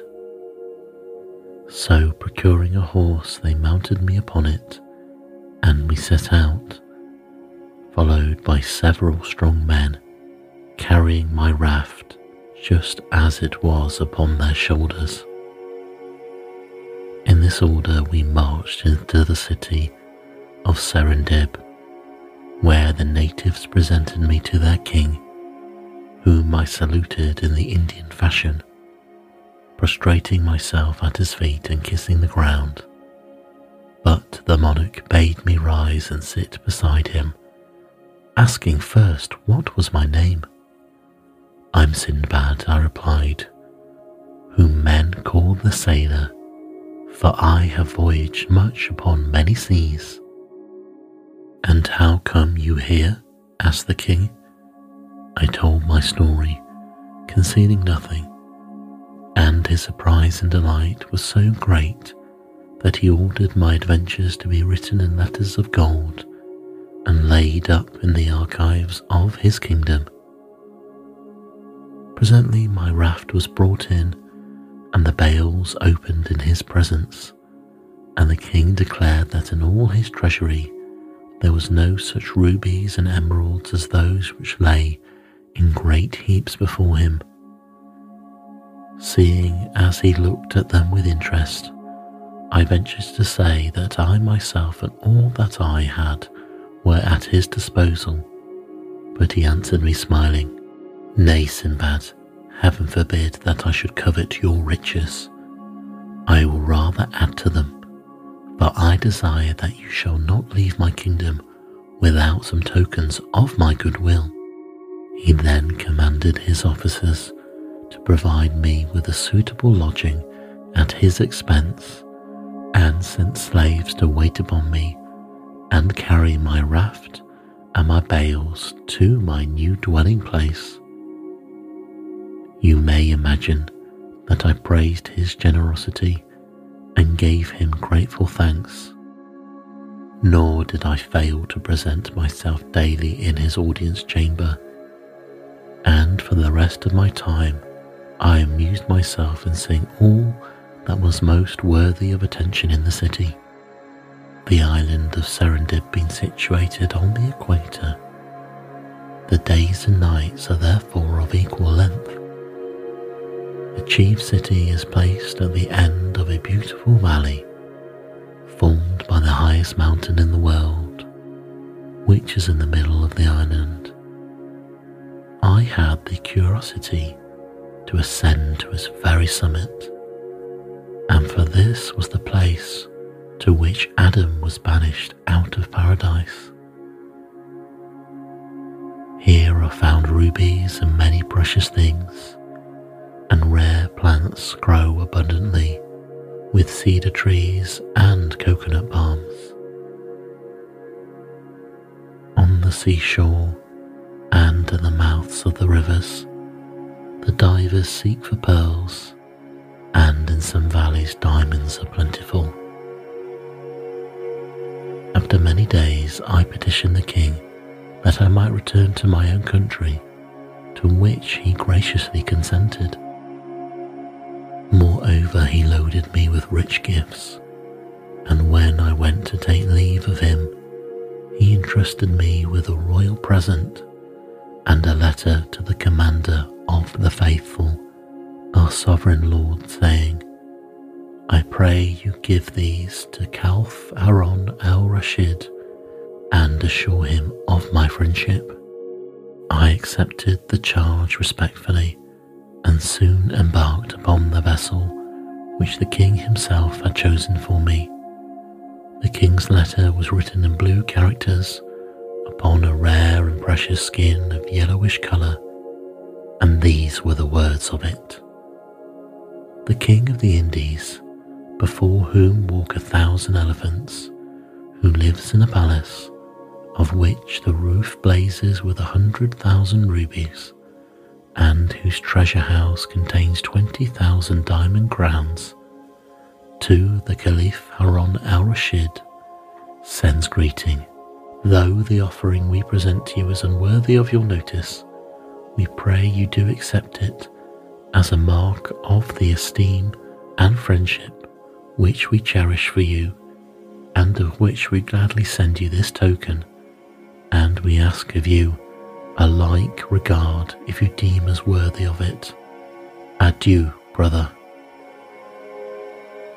The present consisted of a vase carved with a single ruby, six inches high and thick as my finger. These were filled with the choicest pearls, large and of perfect shape and lustre. Secondly, a huge snakeskin with scales as large as a sequin, which would preserve from sickness those who slept upon it. Then quantities of aloe woods, camphor, pistachio nuts, and lastly a beautiful slave girl whose robes glittered with precious stones.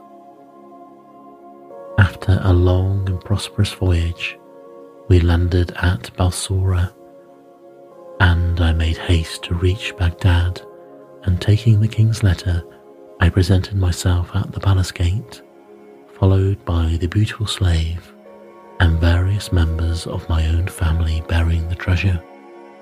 As soon as I had declared my errand, I was conducted to the presence of the Caliph to whom, after I made my respects, I gave the letter and the king's gift, and when he examined them, he demanded of me whether the Prince of Serendib was really as rich and powerful as he claimed to be. Commander of the faithful, I replied, again bowing humbly before him, I can assure your majesty that he has in no way exaggerated his wealth and grandeur. Nothing can equal the magnificence of his palace. When he goes abroad, his throne is prepared upon the back of an elephant, and on either side of him ride his ministers, his favourites, and his courtiers. On his elephant's neck sits an officer, his golden lance in his hand and behind him stands another bearing a pillar of gold, at the top of which is an emerald as long as my hand. A thousand men in cloth of gold, mounted upon richly decorated elephants, go before him, and as the procession moves onward, the officer who guides his elephant cries aloud, Behold the mighty monarch, the powerful and valiant Sultan of the Indies whose palace is covered with a hundred thousand rubies, who possesses twenty thousand diamond crowns. Behold a monarch greater than Solomon and Mihrage in all their glory. Then the one who stands behind the throne answers, The king, so great and powerful, must die, must die, must die. And the first takes up the chant again All praise to him who lives forevermore. Further, my lord, in Serendib, no judges needed, for to the king himself his people come for justice. The Caliph was well satisfied with my report. From the king's letter, said he, I judge that he was a wise man. It seems that he is worthy of his people, and his people of him. So saying, he dismissed me with rich presents, and I returned in peace to my own house. When Sinbad had been done speaking to his guests, they withdrew, Hindbad having first received a hundred sequins, but all returned next day to hear the story of the seventh voyage. Sinbad thus began. The seventh and last voyage. After my sixth voyage, I was quite determined that I would go to sea no more. I was now of an age to appreciate a quiet life, and I had run risks enough. I only wished to end my days in peace. One day, however, when I was entertaining a number of my friends, I was told that an officer of the Caliph wished to speak to me, and when he was admitted, he bade me follow him into the presence of Harun al Rashid, which I accordingly did.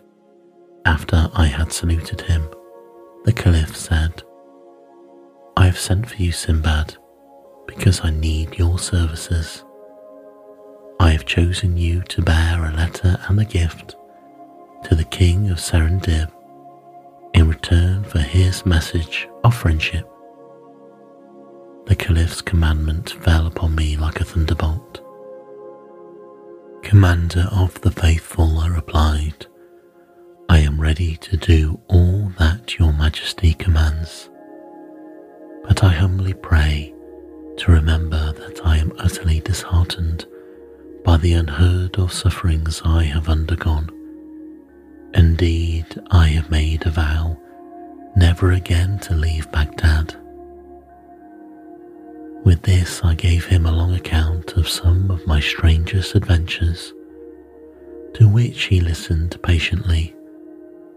I admit, he said, that you have indeed had some extraordinary experiences, but I do not see why they should hinder you from doing as I wish.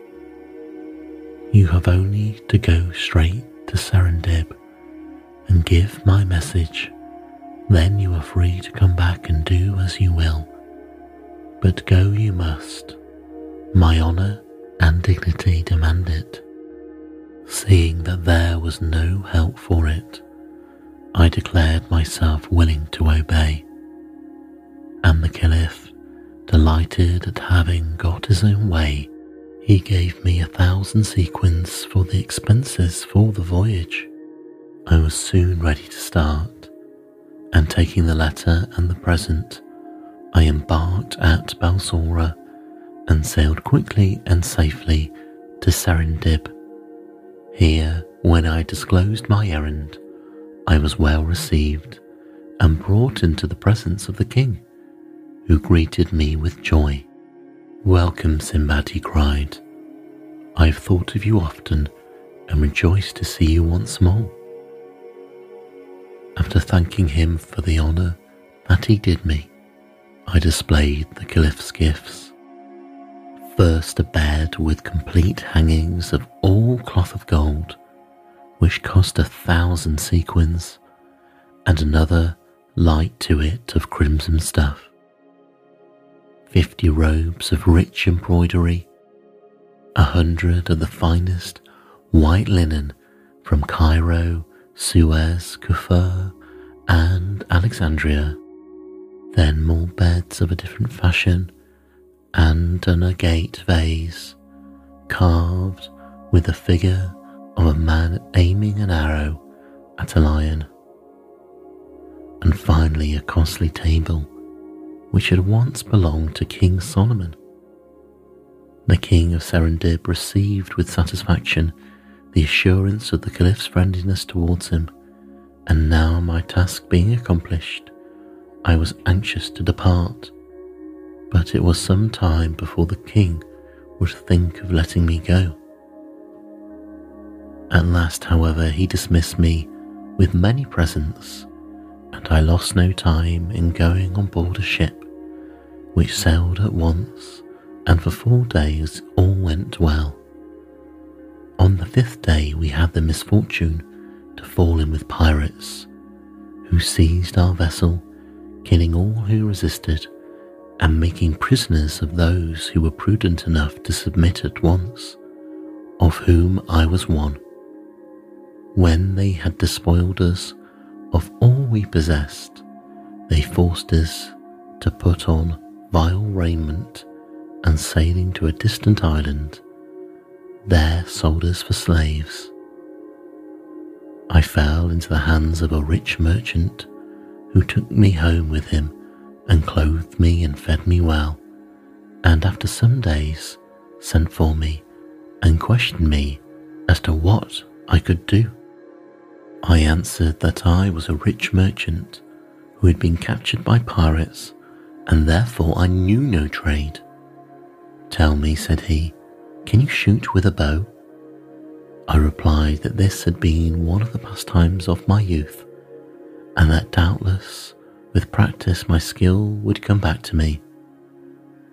Upon this, he provided me with bow and arrows, and mounting me with him upon his own elephant, took the way to a vast forest which lay far from the town. When we had reached the wildest part of it, we stopped and my master said to me, This forest swarms with elephants. Hide yourself in this great tree and shoot at all that pass you.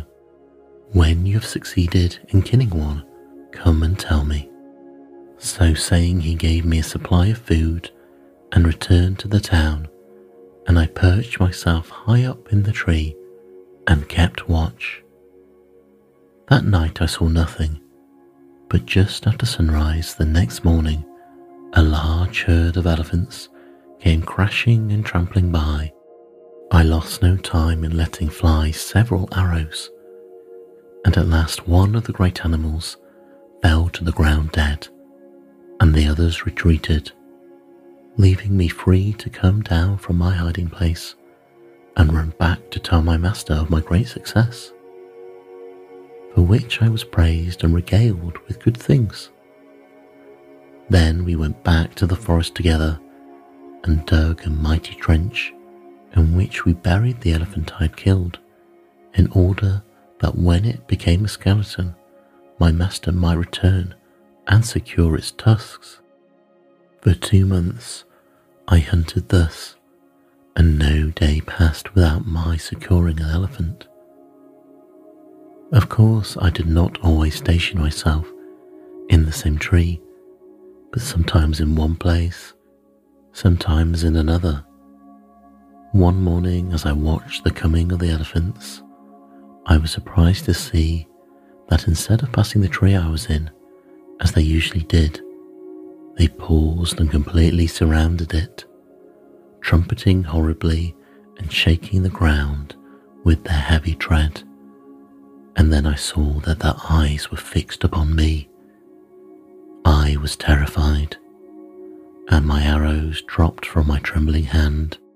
I had good reason for my terror when an instant later the largest of the animals wound his trunk round the tree and, with one mighty effort, tore it up by the roots, bringing me to the ground entangled in its branches. I thought now that my last hour was surely come, but the huge creature, picking me up gently enough, set me on its back, where I clung more dead than alive, and followed by the whole herd, turned and crashed into the dense forest. It seemed to me a long time before I was once more set upon my feet by the elephant and I stood as if in a dream, watching the herd which turned and trampled off in another direction and was soon hidden in the dense underwood. Then, recovering myself, I looked about me and found that I was standing upon the side of a great hill, strewn as far as I could see on either hand with bones and tusks of elephants. This must be the elephants' burying place, I said to myself, and they must have brought me here that I might cease to persecute them, seeing that I want nothing but their tusks, and here lie more than I could carry away in a lifetime. Whereupon I turned and made for the city as fast as I could go, not seeing a single elephant by the way, which convinced me that they had retired deeper into the forest to leave their way open to the ivory hill, and I did not know how sufficiently to admire their sagacity. After a day and night, I reached my master's house and was received by him with joyful surprise. Ah, poor Sinbad, he cried. I was wondering what could have become of you. When I went to the forest, I found the tree newly uprooted and the arrows lying beside it, and I feared I should never see you again. Pray tell me how you escaped death.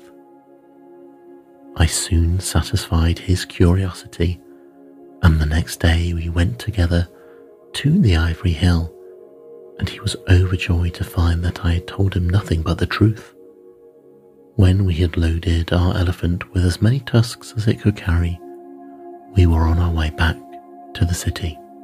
And he said, My brother, since I can no longer treat as a slave one who has enriched me thus, take your liberty and may heaven prosper you. I will no longer conceal from you that these wild elephants have killed numbers of our slaves every year. No matter what good advice we gave them, they were caught sooner or later. You alone have escaped the wiles of these animals Therefore, you must be under the special protection of heaven. Now, through you, the whole town will be enriched without further loss of life. Therefore, you shall not only receive your liberty, but I will also bestow a fortune upon you. To which I replied, Master, I thank you and wish you all prosperity. For myself, I can only ask liberty to return to my own country. It is well, he answered. The monsoon will soon bring the ivory ships hither. Then I will send you on your way with somewhat to pay your passage. So I stayed with him till the time of the monsoons, and every day we added to our store of ivory till all his warehouses was overflowing with it. By this time the other merchants knew the secret, but there was enough to spare for all. When the ships at last arrived, my master himself chose the one in which I was to sail and put on board for me a great store of provisions, also ivory in abundance, and all the costliest curiosities of the country, for which I could not thank him enough. And so we parted. I left the ship at the first port we came to, not feeling at ease upon the sea after all that had happened to me by reason of it, and having disposed of my ivory for gold and bought many rare and costly presents, I loaded my pack animals and joined a caravan of merchants.